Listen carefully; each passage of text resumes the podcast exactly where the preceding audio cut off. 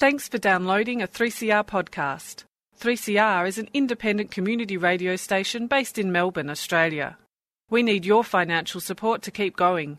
Go to www.3cr.org.au for more information and to donate online. Now stay tuned for your 3CR podcast.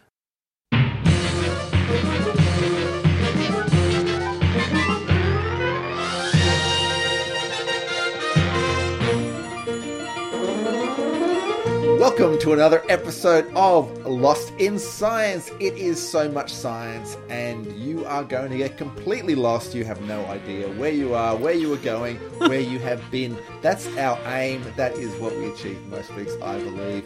Uh, Claire, how are you going to confuse and disorient people this week? Well, I don't know if I've really brought the most confusing story. Actually, maybe I have.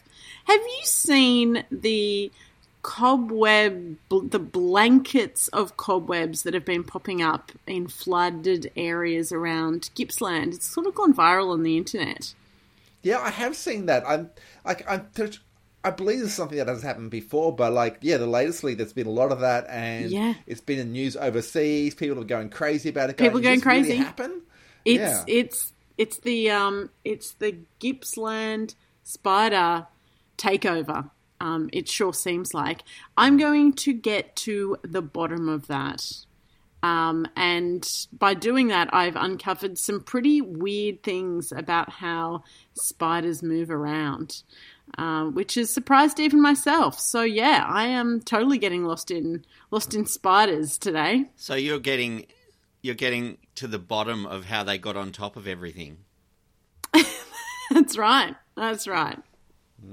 Um, I think I missed my chance when you said it had kind of went viral. That it is uh, all over the, the web. but enough of that. Uh, Stu, what have you got for us? Well, I've got something um, uh, that it is possible to be sure of, according to old sayings. Uh, can you guess what that is? Ooh, um, is it death and taxes? Yeah, I'm not so concerned about the taxes, but the death part I'm going to be looking into a little bit. Um, big, long study uh, by scientists from all over the world looking into whether or not humans can extend our lifespan beyond what we already have seen. Um, and I've got to say, uh, on on the one hand, not looking good. On the other hand, um, maybe just a chance to change our perspective on on things rather than uh, be rather than be in the quest of this fountain of youth which people have been seeking for all of these years. So um, yeah, a little bit about some actual uh, good, solid biological research into this area and um, and what it means for people all over the place. Good on you, Stu. Always an earn half full kind of guy. on with the show.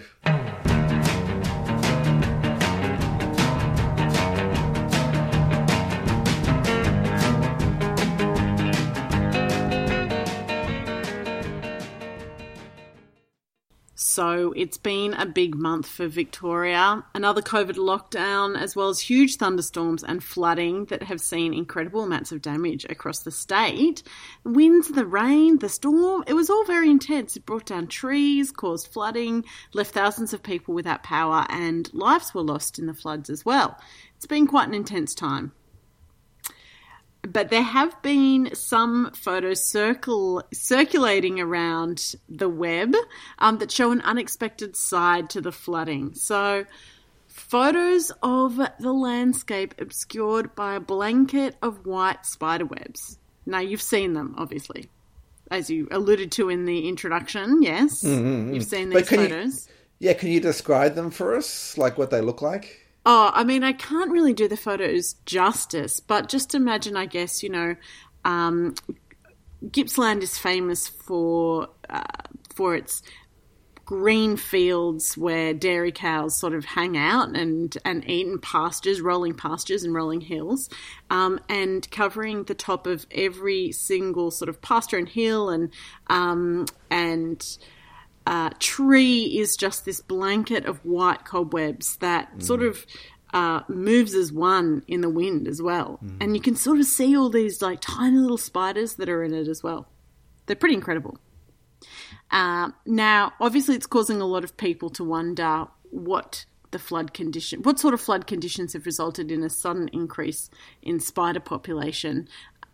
But after doing some digging slash spinning, it turns out that no, um, there isn't a sudden, you know, increase in um, spider population, but it's all about spider distribution. So that is, these spiders have been always there, but because of the flood, they've been flushed out of their little spider homes. A la Incy Wincy Spider.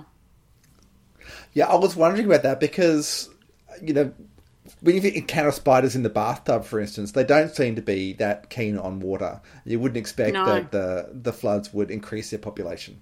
they they're not keen on water at all and they're not that keen on each other either so the fact that they are all hanging out together um, in a sort of like um, their own sort of life raft that's been created by their by sort of a collection of their webs together sort of gives you an indication as to how much they don't like the water um, so yeah, so these spiders that normally live in the ground um, in their thousands have been flushed out because of the floods, um, and to to get out of the ground and get to safety very quickly, they've uh, created their own emergency parasail to save themselves from drowning in the form of um, um, a tiny little bit of web. So these huge amounts of webbing that we see uh, around Gippsland, this blanket of web, it's got nothing to do with the spiders uh, spinning this web to catch food um, at all, as we normally, you know, understand webs to that the job that webs do. And it's got everything to do with just getting away quickly from the floodwaters. So think Spider Man, because I know that's where your brain goes mostly. Uh, Chris, Stu. Um, think Peter Parker and how he gets around building to building in a flash. Um, he uses his silken thread, you know, pew pew. It, it, it pulls him around. He uses it as a mode of transportation. Well, this natural phenomenon is, I mean, it, you know, he's Spider Man for a reason. This is just spiders doing their Peter Parker before Peter Parker did his Peter Are, Parker. are you saying that Spider Man is scientifically accurate? Yeah, I guess I am saying that. Wow. I know, right? I think I think Peter Parker, if he wants to fly, has to actually catch onto an aircraft or something. Though his his web doesn't seem to be able to hold him aloft like a spider. Mm, true. He sometimes has like these kind of underarm webs that he uses to get around, but that's going too deep. Nerd. Okay, we are we're we're going deep. We are going deep, aren't, aren't we? Okay. I had a question though. Um, what kind of spiders are these?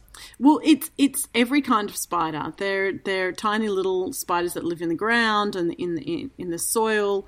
Um, uh, it's any sort of spider that needed to get away very very quickly. Oh, so it's not just one species that's doing it. No, no, no, no. It is. Wow. It's spiders.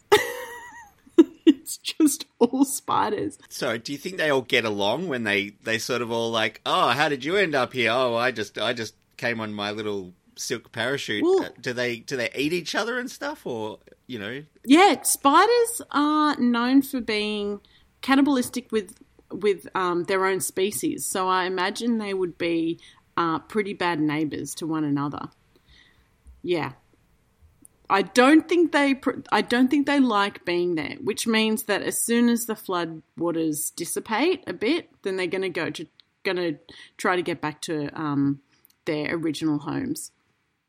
Um, but so this idea of, I guess, spiders moving around, being transported, uh, is there's there's a name for it. It's called ballooning. Um, now, in my opinion, this isn't a great name uh, because it lacks an obvious object that you would expect when naming an activity ballooning.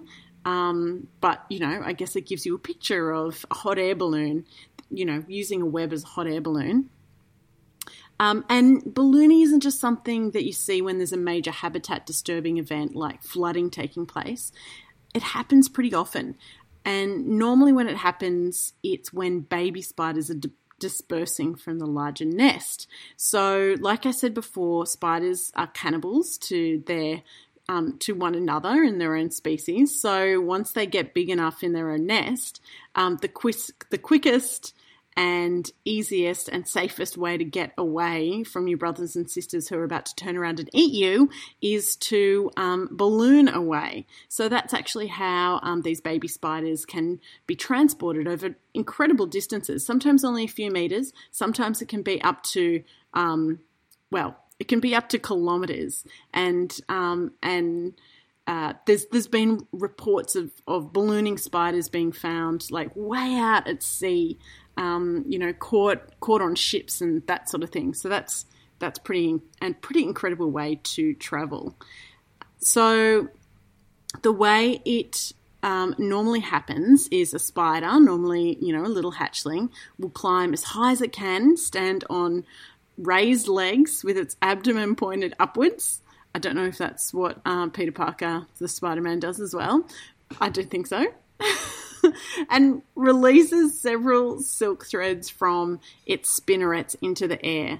So these threads then form this sort of triangular shaped parachute, and the spider is then carried away on the updrafts of winds.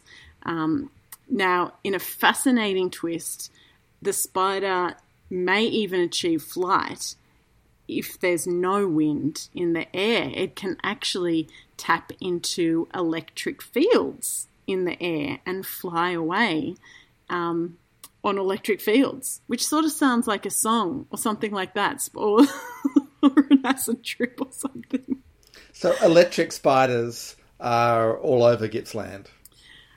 I mean, electric spiders are all over the world, pretty much. They are using this to transport themselves. It's normally only spiders um, who are um, pretty light because um, their webs can't sort of hold them if they're too heavy, but they do travel on electric fields.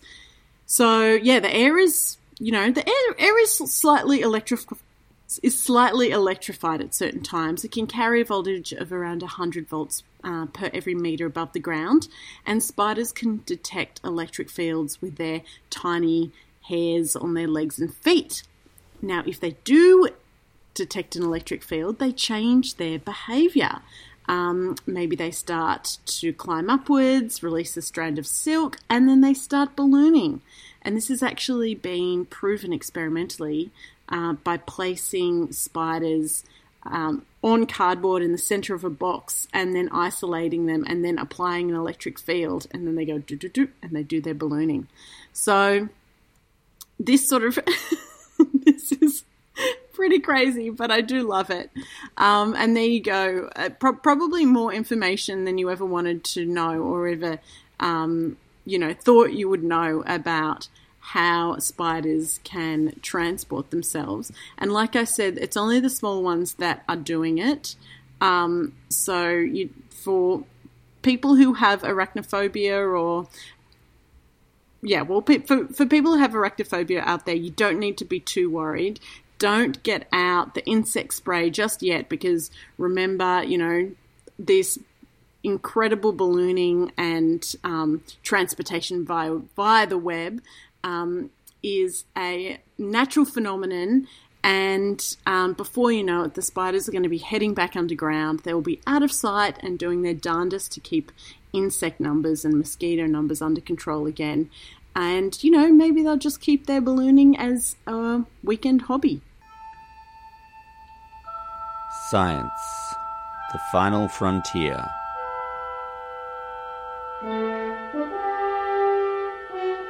These are the voyages of Lost in Science, our ongoing mission to explain strange new words, to seek out new science and new explanations, to boldly go where no radio has gone before.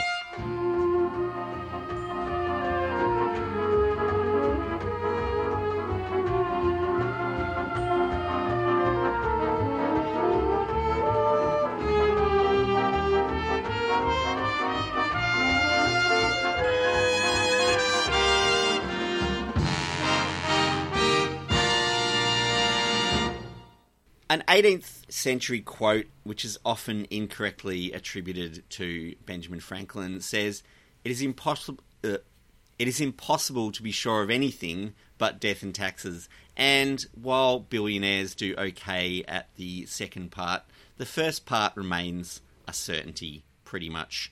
Um, to steal a quote from a time traveler and mythological figure, you might be a king or a little street sweeper, but sooner or later you dance with the reaper. Um, of course. Are you going to explain that a little bit more? Oh, look, that's that's uh, Death himself from Bill and Ted's Bogus Journey. Which, if you haven't seen right. it, you do you do have to love the Grim Reaper as a comedy character. I think. Um, now that doesn't stop people throwing billions of dollars a year at the problem of aging, and market analysis puts the value of the anti-aging industry at over sixty billion dollars worldwide annually, um, and that is you know expected to grow, of you know as industries are wont to do. Uh, but there's long been a debate in scientific circles over nature versus nurture, and this is very important in the approach to extending human lifespans. So, whether people are born with a fixed time on some sort of biological clock, or whether their lifestyle has a bigger impact on how many years they get to spend on Earth, is a major question. Uh, back in 2016, scientists at the Salk Institute figured out how they could switch genes on and off to revert adult cells into juvenile cells, which behaved mm. more like embryonic cells.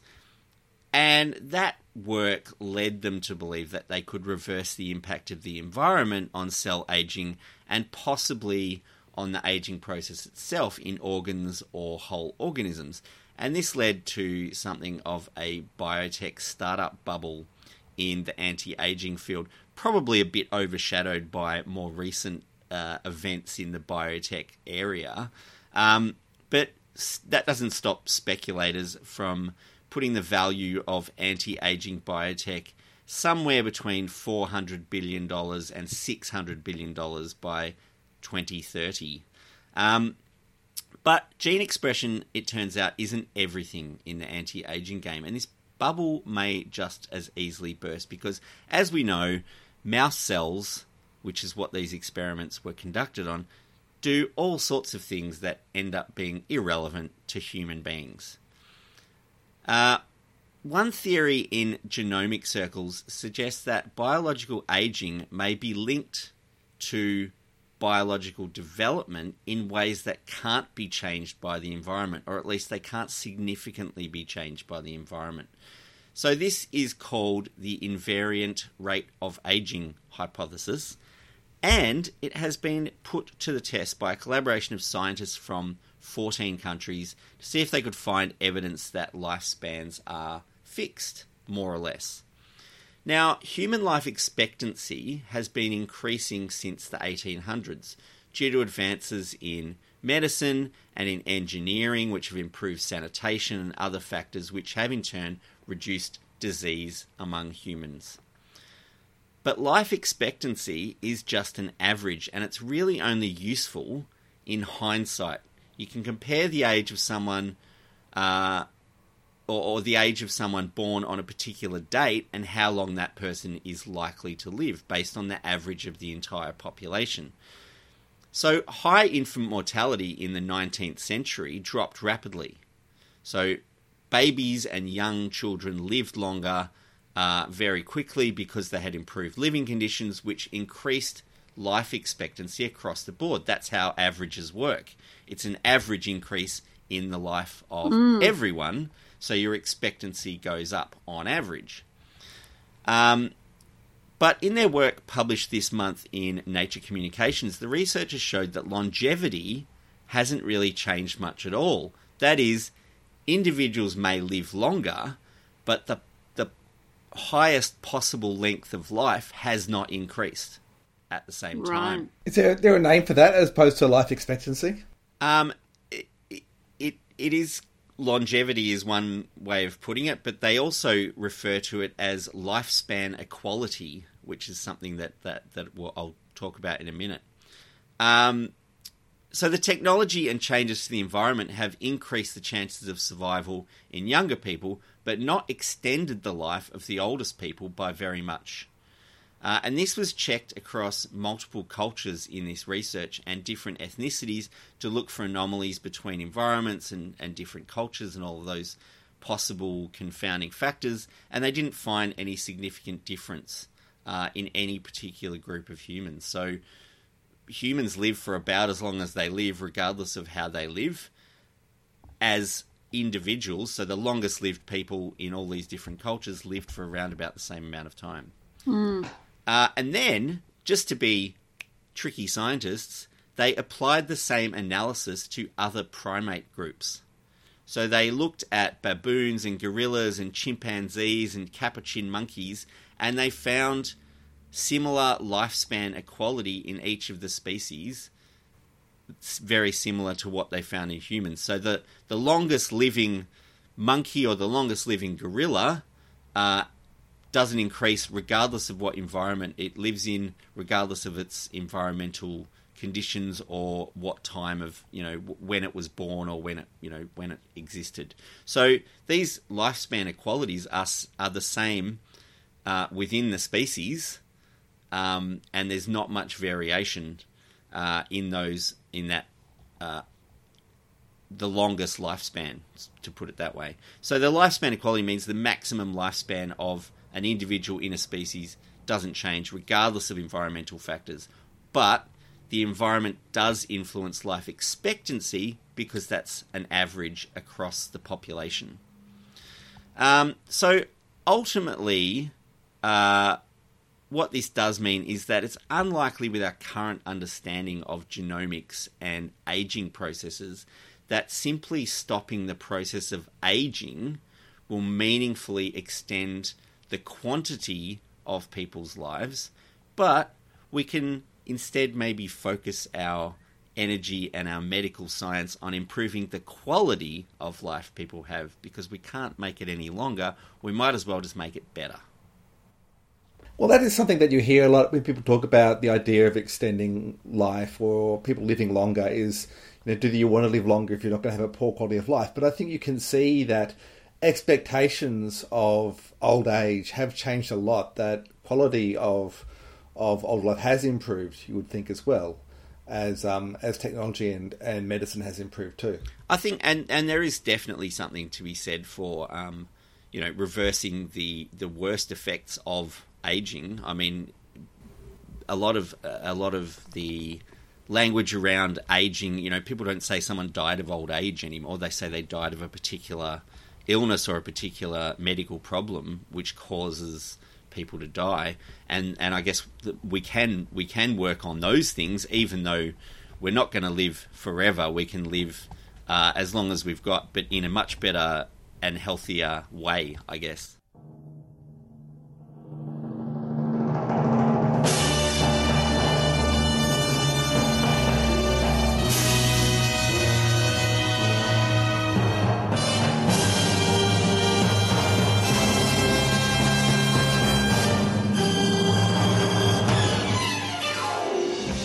And that is it for another episode of Lost in Science. Lost in Science is, of course, recorded in Melbourne on the lands of the Wurundjeri people of the Kulin Nation for 3CR. And it airs across Australia on the Community Radio Network with the support of the Community Broadcasting Foundation.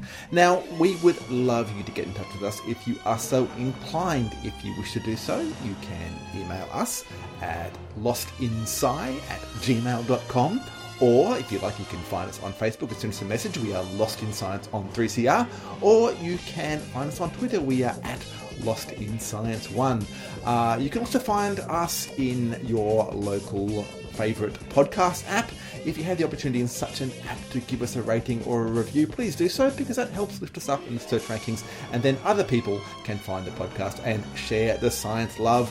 Or look, however you have listened to this episode, please do it again next week when once again at the same time, Claire, Stu, and Chris get lost in science.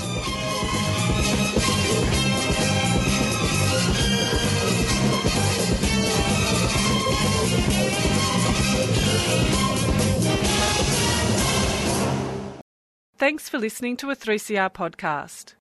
3CR is an independent community radio station based in Melbourne, Australia. We need your financial support to keep going. Go to www.3cr.org.au for more information and to donate online.